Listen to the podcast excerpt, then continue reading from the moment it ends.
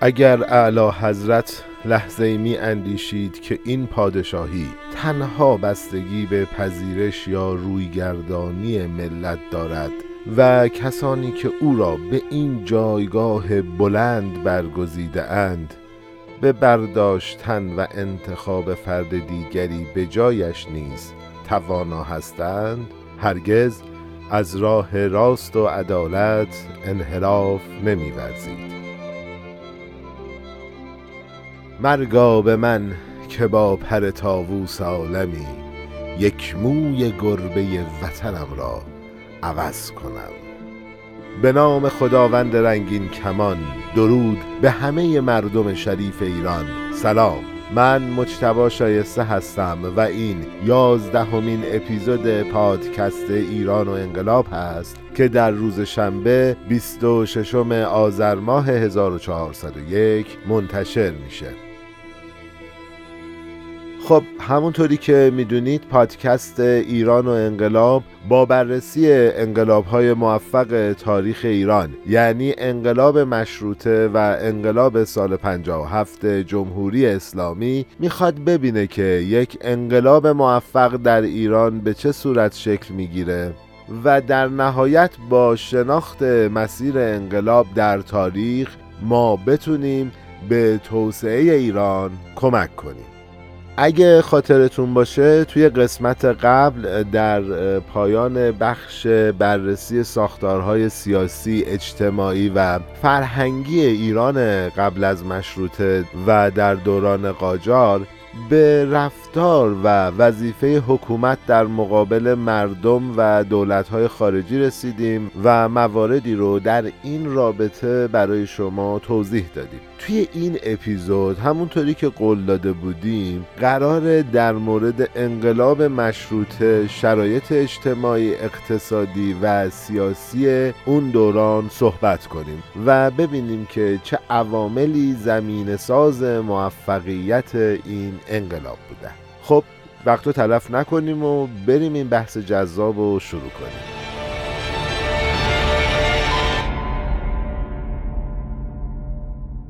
کتاب به صورت شفاف سه عامل اصلی رو برای عوامل اثرگذار در انقلاب مشروطه معرفی می‌کنه. اول گسترش ارتباط با غرب و یا همون نفوذ غرب در جامعه ایران. دوم نفوذ طبقه متوسط سنتی. و سوم نفوذ روشنفکران. خب ما به همین ترتیب که کتاب عوامل رو معرفی کرده میایم این عوامل رو بررسی می‌کنیم. حالا بیایم ببینیم نفوذ و تأثیر غرب چجوری باعث شکلگیری جریان اعتراضی منجر به انقلاب مشروطه میشه. توی نیمه دوم صده 19 هم تأثیر غرب با دو تا روش مختلف. رابطه سست و شکننده دولت قاجار با مردم رو ضعیفتر می‌کنه. اولین روش نفوذ غرب مخصوصا توی حوزه اقتصاد بیشتر بازارهای شهری رو تهدید می‌کنه و کم کم تاجرها و بازرگانهای پراکنده محلی رو به شکل یه طبقه متوسط فرامحلی یک پارچه در میاره حالا یعنی چی؟ ببینید با باز شدن دروازه کشور به سمت بازارهای خارجی تاجرا می‌فهمن که برای حفظ و بقای خودشون کار خیلی سختی دارن. اولا که دولت هیچ حمایتی از تاجرا و بازرگانا در برابر کالا و محصولات خارجی نمی کرد و اونا مجبور بودن که تعاملشون رو با خودشون بالاتر ببرن تا بتونن با همکاری که با هم دارن جلوی رقیب قدرتمند خارجی دووم بیارن. خب این اتحاد که طبقه متمول رو شامل می‌شد یه ریشه ای توی ایدولوژی سنتی تشیع و اقتصاد قدیمی قاجار داشته که زمین ساز شکلگیری نفوذ طبقه متوسط سنتی میشه. ببینید پس ما اومدیم اول گفتیم سه تا عامل وجود داره. یکیش نفوذ غرب بود دومیش اگه یادتون باشه نفوذ طبقه متوسط سنتی بود. خود نفوذ غرب سبب ایجاد طبقه متوسط سنتی میشه. یه نکته نکته دوم. شاید اینجا برای خود من سوال پیش اومد. اینکه دولت چه حمایتی از بازرگان ها در مقابل کالای خارجی نکرده. دقت کنید نمیگه دولت از تولید کننده های داخلی در مقابل کالاهای خارجی حمایت نمی‌کنه. میگه دولت از بازرگان ها در مقابل کالاهای خارجی حمایت نمی‌کنه. که من تصور می‌کنم که حمایت های دولتی توی خرید و فروش کالاهای خارجی و اینها هستش و ارتباطی به موضوع تولید نداره. دومین مسئله ای که ارتباط با غرب باعث شد رابطه دولت با جامعه تیره و تار بشه تأثیر غرب روی اندیشه مردم و رواج یه سری مفهومای جدید فکری و ایدولوژیکی بود. حالا چطور؟ غرب اومد از راه نهادهای آموزشی جدید مفاهیم جامعه شناسی و افکار تازه ای رو که خب دانش آموزا و تحصیل کرده های دوره قبل نمی‌دونستن چیه و ازش اطلاعی نداشتن رو وارد جامعه ایران کرد خب این موضوع سبب شد که یه سری تفکرات جدید و متفاوت نسبت به اون چیزی که توی جامعه وجود داشت شکل بگیره حالا یکم این قضیه رو بیشتر باز کنیم تا بفهمیم یعنی چی. ببینید نظام آموزشی کشور برای مدت خیلی زیادی ثابت بود و دست نخورده بود. یاد دادن مفاهیم قدیمی مشخصا باعث هیچ تغییری توی فکر اجتماع توی سطح تحصیل و اندیشه تحصیل کرده ها نمی‌شد. چیزی که باید بدونیم اینه که تو دوره قاجار چون غرب تأثیر بیشتری توی جامعه ما پیدا کرد و تعاملات ما با غرب بیشتر شده بود مردم حالا مخصوصا نسل جوانایی که توی شهر بودن به خاطر امکانات و دسترسی های بیشتری که داشتن فهمیدن که آقا غیر از مفاهیمی که داخل ایران توی اون سیستم آموزشی به اونها یاد داده شده یه نکات بیشتری وجود داره. و این موضوع با اعزام دانشجوها به خارج از کشور خیلی هم بیشتر شد. ببینید یعنی چی؟ من یه خود بازم ساده ترش کنم. این قضیه در واقع بعد از اینکه ایران از روس هی پشت هم شکست می‌خورد یه سیاستمداری مثل عباس میرزا و قائم مقام میان میگن که آقا ما برای جبران عقب موندگی ایران نسبت به غرب اونم توی بحثای علمی و صنعتی باید یه سری افراد و برای یادگیری علوم و فنون بفرستیم به خارج از ایران. این موضوع باعث شد که دانش آموخته های ایرانی بفهمن که دنیای اندیشه و فکری که در دنیا وجود داره خیلی بزرگتر از اون چیزی هست که اونها داخل ایران دارن یاد می‌گیرن. این موضوع با تشکیل مدرسه دارالفنون شدت می‌گیره و ما نخبه های نسل جدیدی رو داریم که رفتن به کشورهای مثل انگلیس، فرانسه و آلمان و اونها تأثیر خیلی زیادی توی شکلگیری جریان انقلاب داشتند و ما نخبه های جدیدی رو به کشورهای مثل انگلیس و فرانسه و آلمان فرستادیم و باعث شد که یک طبقه روشنفکری شکل بگیره که این طبقه روشنفکر باعث شکلگیری جریان انقلاب مشروطه میشه. ببینید همونطوری که کتاب میگه جهانبینی این روشنفکرهای تحصیل کرده. آه من یه چیزی بگم. من تصور می‌کنم که خب سیستم آموزشی ایران مکتب خونه ای بوده دیگه و یک سری آموزه های خیلی ساده رو به مردم درس می‌دادن. و ما مفاهیمی مثل علوم انسانی علوم جامعه شناسی علوم سیاست و اینها رو نداشتیم. و این ارتباط ما با غرب سبب شد که ما تازه یه سری دانشجو بفرستیم. اونجا اونها بفهمن چه خبره. خب برگردیم به اپیزود. همونطوری که کتاب میگه جهانبینی این روشنفکرهای تحصیل کرده نسبت به روشنفکرهای قدیم خیلی فرق می‌کرد. یعنی اونا به حق الهی پادشاه ها برای حکومت اعتقادی نداشتن. یعنی چی؟ مثلا پادشاه نماینده خدا روی زمین زل الله چیه؟ و نه تنها مزایای استبداد سلطنتی و محافظ کارهای سلطنتی رو نمیپذیرفتن اومدن گفتن آقا ما یه سری اصول جدید داریم مثل لیبرالیسم، ناسیونالیسم و حتی سوسیالیسم و اومدن اینها رو تبلیغ کردن. می‌دونیم دیگه لیبرالیسم میشه آزادی خواهی. با محوریت فرد ناسیونالیسم میشه ملیگرایی سوسیالیسم هم میشه جامعه گرایی یا همون سهم برابر برای همه. خب این نخبه ها اومدن این مفاهیم رو تبلیغ کردن تو اجتماع و این نخبه ها نیومدن مجیز پادشاه ها و زلالله های قاجار بشن. و اصول مهمتری مثل برابری و آزادی و برادری رو قبول داشتن. حالا همین جماعت روشنفکر یه سری اعلامیه های انقلابی داشتن که ما یکی از اعلامیه های انقلابی اونا رو بررسی می‌کنیم تا خط فکری متفاوتی که اونها نسبت به نخبه های قبل داشتن رو ببینیم چیه. این اعلامیه رو ما یه مقدار اصلاحش کردیم که واضحتر باشه. اعلامیه اینجوری شروع میشه.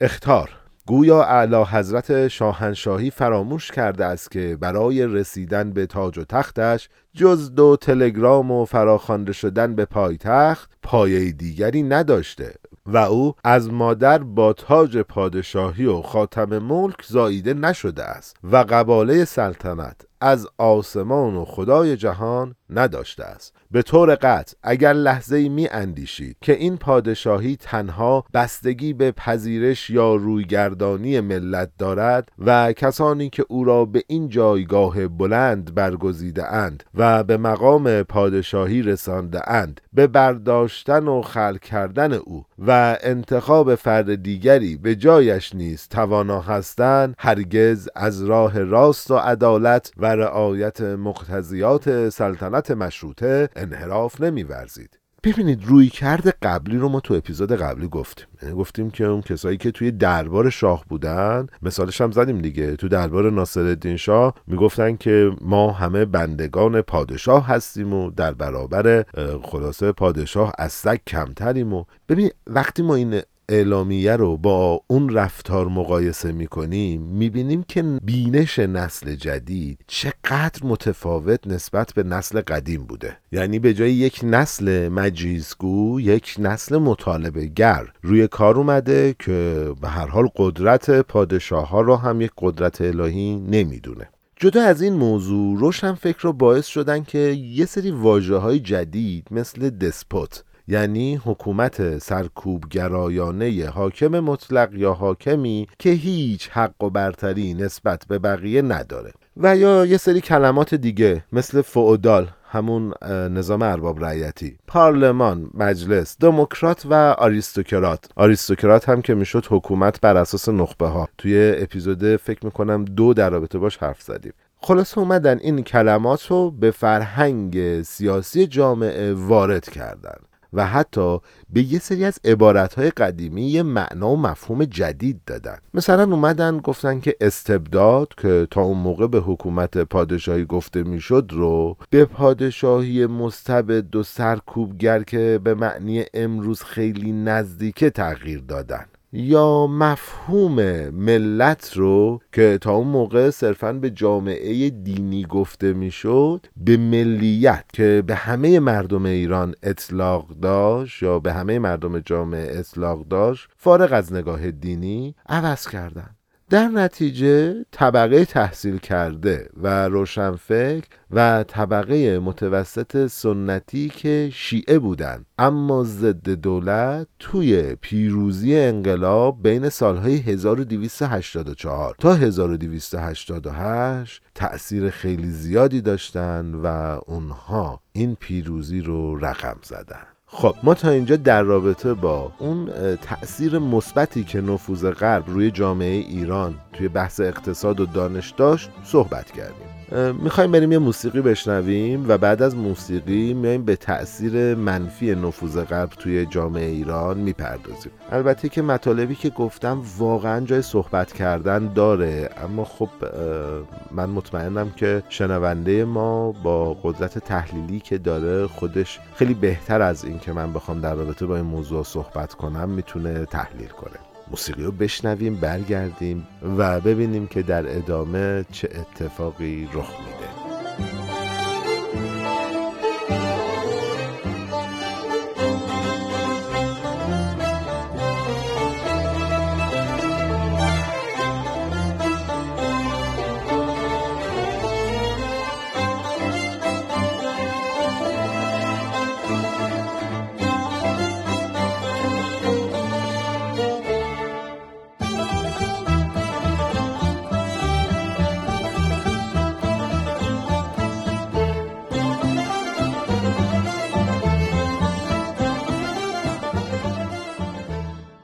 یکم بریم عقبتر ببینیم که نفوذ غرب از کی شروع شد. این تأثیر همونطور که اشاره کردیم از سال 1800 میلادی با فشار نظامی روس و بعدش انگلیس شکل گرفت. روزها که امکانات و به هر حال سلاحهای بیشتر و جدیدتری داشتن با گرفتن مناطق آسیای مرکزی و قفقاز که شامل کشورهایی مثل ارمنستان و گرجستان می‌شد با شکست دادن راحت نیروهای متفرق قبیله‌ای اون کشورها رو به دست آوردن و معاهده های خفتبار و افتضاح گلستان و ترکمانچای رو به فتحعلی شاه تحمیل کردند و مرزهای ایران رو تغییر دادن و کلی امتیاز اثرگذار دیگر رو از ایران گرفتن. بریتانیای کبیر یا همون انگلیس امروزی هم می‌خواست که از روسها عقب نیفته. و به هر حال با اونا توی یک رقابتی بود. دست روی افغانستان گذاشت و و همچنین مناطق جنوبی کشور را هم اشغال کرد. در نتیجه انگلیس ها افغانستان رو از ایران جدا کردن و قرارداد پاریس رو به ایران تحمیل کردند.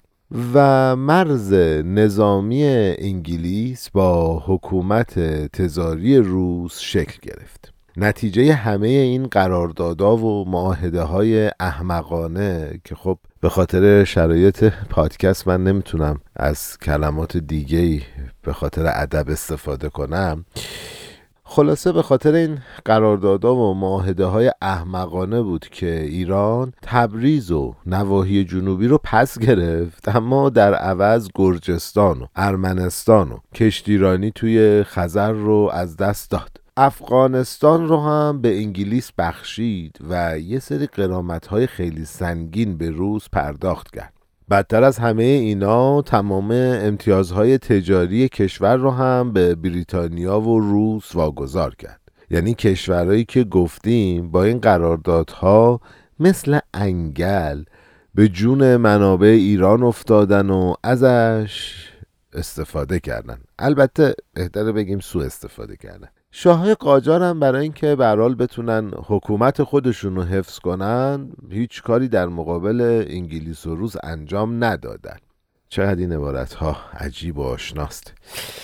این معاهده های دیپلماتیک شروع نفوذ اقتصادی غرب توی ایران بود و باعث شد تجارت خارجی ایرانی ها هم نسبت به قبل هشت برابر بشه. پس چی شد؟ ما شکستای نظامی سنگینی خوردیم که منجر شد به صورت دیپلماتیک یه سری امتیازها رو واگذار کنیم. و و این قضیه امتیازات تجاری رو به غرب داد که باعث نفوذ اقتصادی اونها توی ایران شد. در نتیجه باعث ضعیف شدن تجارت داخلی شد و این قضیه باعث ایجاد آشفتگی های شدید اجتماعی شد.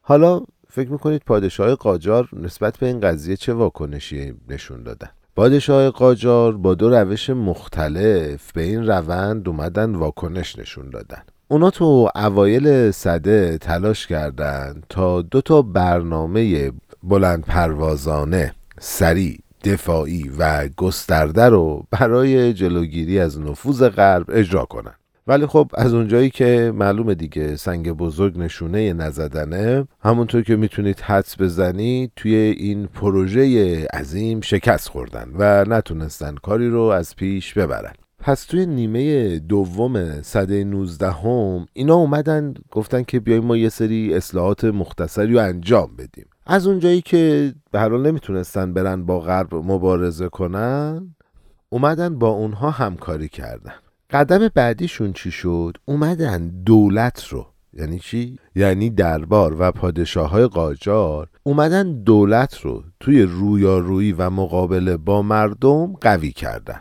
تا اگر اعتراضی شکل گرفت و به هر حال در صورت لزوم بتونن با مردم برخورد داشته باشن و به جای این که جامعه رو بیان نسبت به فشار دولتهای خارجی قدرتمند کنند و مردم رو کنار خودشون نگه دارند اومدن جامعه رو به شکل یک خطر دیدند.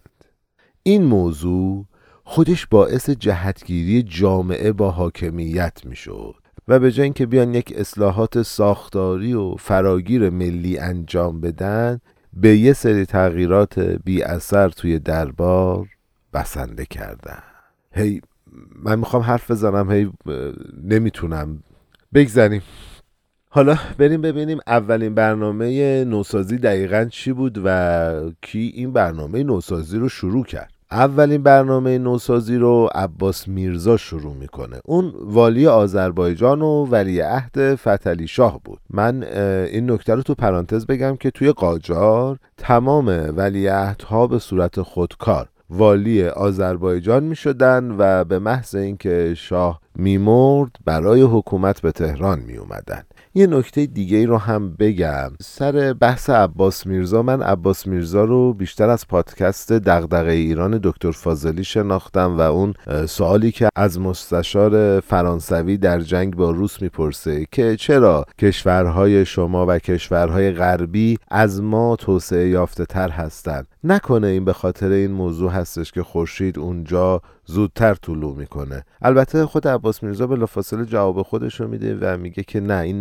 نمی‌تونه دلیل درستی برای این موضوع باشه. و من اونجا شدش که به شخصیت عباس میرزا علاقه پیدا کردم. اگر علاقه داشتید نسبت به شخصیت عباس میرزا اطلاعات بیشتری داشته باشید من شما رو دعوت به مطالعه آزاد می‌کنم. چون واقعا از حوصله پادکست خارجه که ما بیایم در رابطه با شخصیت خود عباس میرزا صحبت کنیم. خب برگردیم سر بحث اصلی. عباس میرزا توی اولین جنگ ایران و روس فهمید که سوار نظام قبیله ای که ما مشخصات و ویژگیاش رو گفته بودیم دیگه توی اپیزودهای قبلی هیچ نظم و انسجامی نداشتن و به هیچ وجه این سوار نظام نمی‌تونستن جلوی توپخانه روس ها دووم بیارن و مقاومت کنن. اون خودش این سوار نظام ها رو کارآمد نمی‌دونست و برای اینکه تحقیرشون بکنه اونها رو عرازل صدا می‌کرد. خب اومد چیکار کرد؟ اومد به تقلید از سلطان سلیم سوم امپراتور عثمانی که تونسته بود با اصلاح و تقویت نیروی نظامی نظام جدید عثمانی رو بسازه اقدام به ایجاد نظامی جدید توی آذربایجان کرد. هسته اصلی این نظام جدید از 6000 نیرو تشکیل می شد و این نیروها به توپخانه متحرک و سلاحهای کاملا پیشرفته مجهز بودند و مقرری منظمی می گرفتن. لباساشون متحد و شکل و یک دست بود و توی پادگان ها زندگی می‌کردن و از همه مهمتر افسرای اروپایی اونها رو آموزش می‌دادن ای وای از نفوذ غرب. عباس میرزا برای تأمین و تجهیز این ارتش کارخانه توپ و تفنگسازی رو توی تبریز ساخت و یک اداره ترجمه هم تأسیس کرد تا بتونه نظامنامه و مقررات مهندسی لازم رو ترجمه و تدوین کنه. عباس میرزا برای اینکه مطمئن بشه این کارهایی که می‌خواد عملی کنه انجام میشن اولین دفتر نمایندگی ایران رو توی پاریس و لندن افتتاح کرد و برای تأمین نیروی این نهادها اولین گروه از محصلهای ایرانی رو به اروپا فرستاد. تا توی بعضی از رسته های کاربردی مثل علوم نظامی، مهندسی، تفنگسازی، پزشکی، چاپ و زبانهای مدرن آموزش ببینن.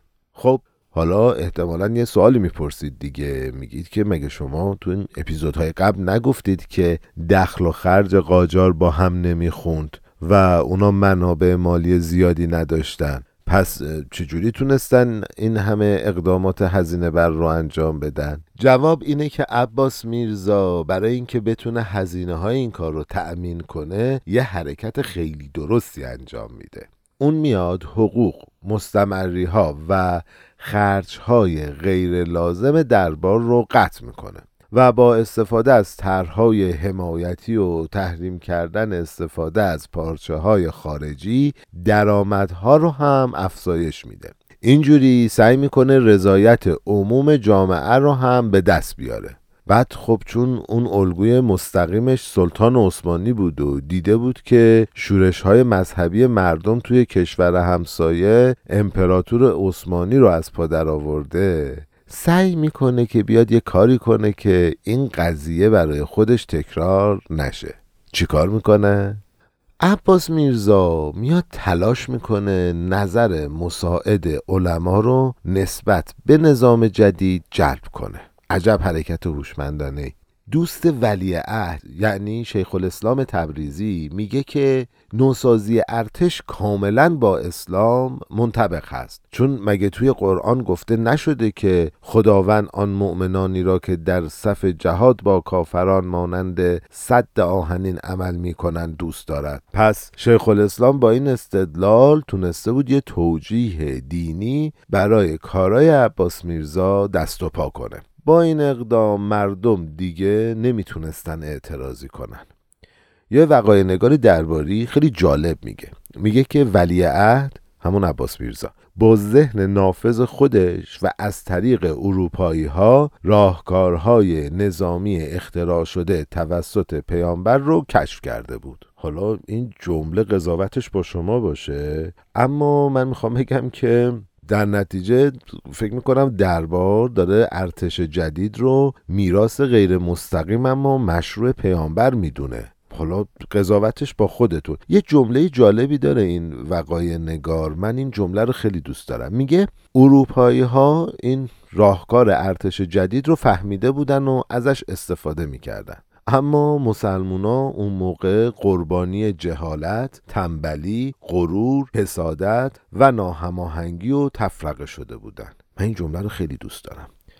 این ویژگی مسلمان ها توی اون دوره. بگذاریم خب هرچند که این نظریه هایی که گفتیم نظام جدید رو از خشم و غضب عمومی نجات داد. اما این تشکل هنوز در مقابل دسیسه های سیاسی آسیب پذیر بود. به هر حال حقوق و مستمری یه سری درباریا قطع شده دیگه. حواسمون باشه.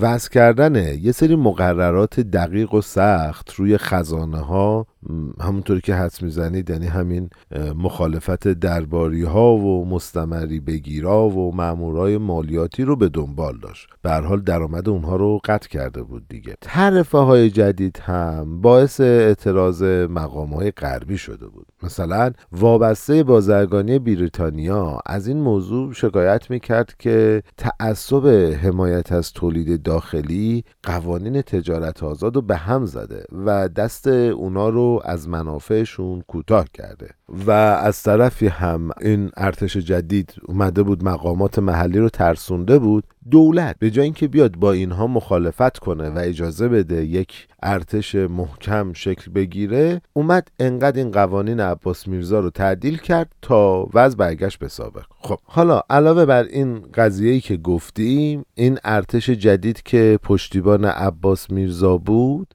همون ارتشی که نابود شد. باعث دشمنی خیلی از برادرهای تنی و ناتنی عباس میرزا شد. بعضی از این شخصزاده ها اومدن گفتن که آقا عباس میرزا رو ما نباید به عنوان ولی عهد بپذیریم. و یه سری شایعات رو اومدن پیرامون عباس میرزا مطرح کردن. اومدن گفتن که ایشون اصلا خطرناکه مرتده اصلا باطنا بیاعتقاد هست به خدا.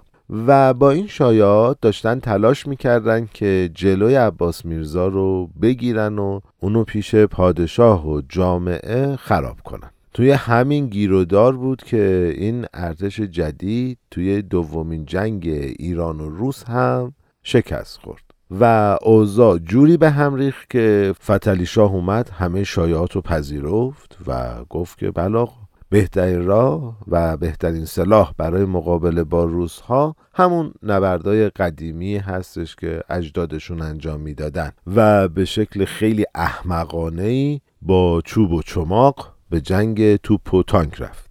یه توهماتی رو ایجاد کردن که آقا این ارتش جدید چرت و پرته. این عباس میرزام که این ارتش جدید آورده که اصلا تعطیل بیا. ارتش جدیدش در مقابل روس شکست خورد. آقا همون روش های قدیمی بیاید پی بگیریم بریم جلو با چوب و چماق. و احمقانه ترین کار رو هم انجام دادن با چوب و چماق رفتن به جنگ توپ و تانک. خب نتیجهش هم که توی عهدنامه های گلستان و ترکمانچای و امتیازاتی که ازمون گرفته شد می‌بینیم. عباس میرزا هم که بعد از همه این اتفاقا منزوی و سرخورده شده بود خیلی قبلتر از مرگش که توی سال 1211 اتفاق افتاد زوال تدریجی نظام جدید رو دید و تمام برنامه هاش بی اثر شد. خب این فقط داستان اولین دوره و شروع اصلاحات بود و ما دیدیم که چقدر ناجوان مردانه و ناراحت کننده تموم شد. شاید اگه این کارا به ثمر می نشست یا اینکه میذاشتن نتیجه بده مرزهای ما امروز خیلی متفاوت تر نسبت به چیزی که الان هست بود. ولی حالا باید بریم سراغ دومین موج اصلاحات که خب خیلی مهمتر و خوندنیتر هست نسبت به دوره اول و ما اون رو توی قسمت بعدی براتون تعریف می‌کنیم. من یه نکته ای رو هم بگم. ما می‌خوایم یک اپیزودی رو خارج از چارچوب پادکست ایران و انقلاب در رابطه با اهدنامه های گلستان و ترکمانچای منتشر کنیم. تیم نویسنده ما شروع کرده که این موضوع رو تکمیل کنه. من یه توضیحی بدم. این اپیزود صرفا بازخانی تاریخه و برای کسانی هستش که علاقه مند هستن و به محض اینکه آماده بشه خارج از برنامه کاری پادکست ایران و انقلاب منتشر میشه. البته توی همین کانال پادکست ایران و انقلاب. خب خیلی ممنون از اینکه با ما همراه بودید. من مثل همیشه امیدوارم که ما از تاریخ یاد بگیریم و ما مجبور نباشیم که دوباره اون اتفاقای تلخ رو تجربه کنیم. تو این هفته به پیشنهاد یکی از دوستان من سریال ونزدی رو می‌دیدم که خب البته این نکته رو قبلا خیلی دیگه هم گفته بودن ولی خب یه سکانس از این سریال که من توی این اینستاگرام هم استوریش کردم خیلی نکته جالبی رو اشاره می‌کرده. این نقش اصلی سریال این دختر نوجوانی که نقش اصلی رو بازی می‌کنه و میگه که ملتی که تاریخ خودش رو ندونه محکوم به تکرار اون میشه. ازتون ممنونم. از اینکه ما رو میشنوید از اینکه ما رو به دوستاتون معرفی می‌کنید. این هفته هفته خیلی جذابی برای من بود. ایمیل های شما حمایت هایی که از ما کردید توی معرفی به دوستاتون توی شنیده شدن پادکست این واقعا برای من جذاب بود. من مجدد میگم پادکست ایران و انقلاب یک مسئولیت اجتماعی برای ما هستش و ما همه کارهای هنری خودمون رو کنار گذاشتیم و مشخصا داریم روی بحث تاریخ کار می‌کنیم. با توجه به شرایط بدی که ایران داره میگذرونه و روزهای تلخ و سختی که هممون باهاش درگیریم و من مطمئنم که شما هم مثل ما روزهای خیلی خوبی رو پشت سر نمی‌گذارید. به هر حال اگر می‌خواید کنار ما توی این حوزه باشید ما خوشحال میشیم.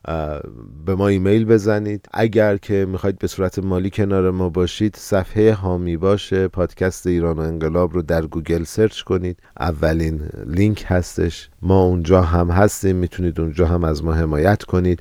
کانالایی که می‌تونید پادکست رو بشنوید هم می‌دونید. هم Apple Podcast هست هم Castbox هست هم Google Podcast. سایت ما هم که hmpc.ir هست. ایمیلمون هم که raptoko@gmail.com هست. آدرس کانال تلگراممون at sign HMPC underline ایران و انقلاب. اگر می‌خواید توی تلگرام به ما پیام بدید at sign ایران و انقلاب. همه با Q. به ما می‌تونید پیام بدید. صفحه توییتر ما at sign ایران و انقلاب هست. ما هنوز هم فعالیت خیلی دقیقی توی توییتر نداریم واقعا.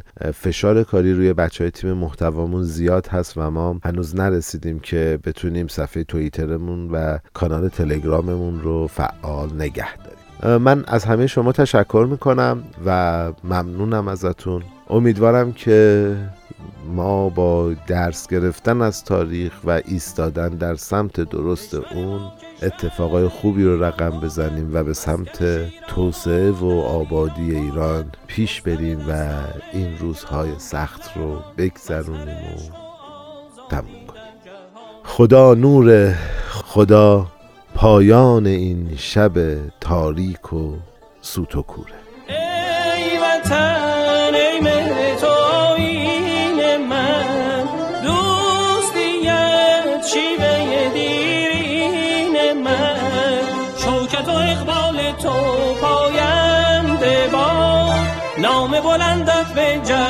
جهان زنده باد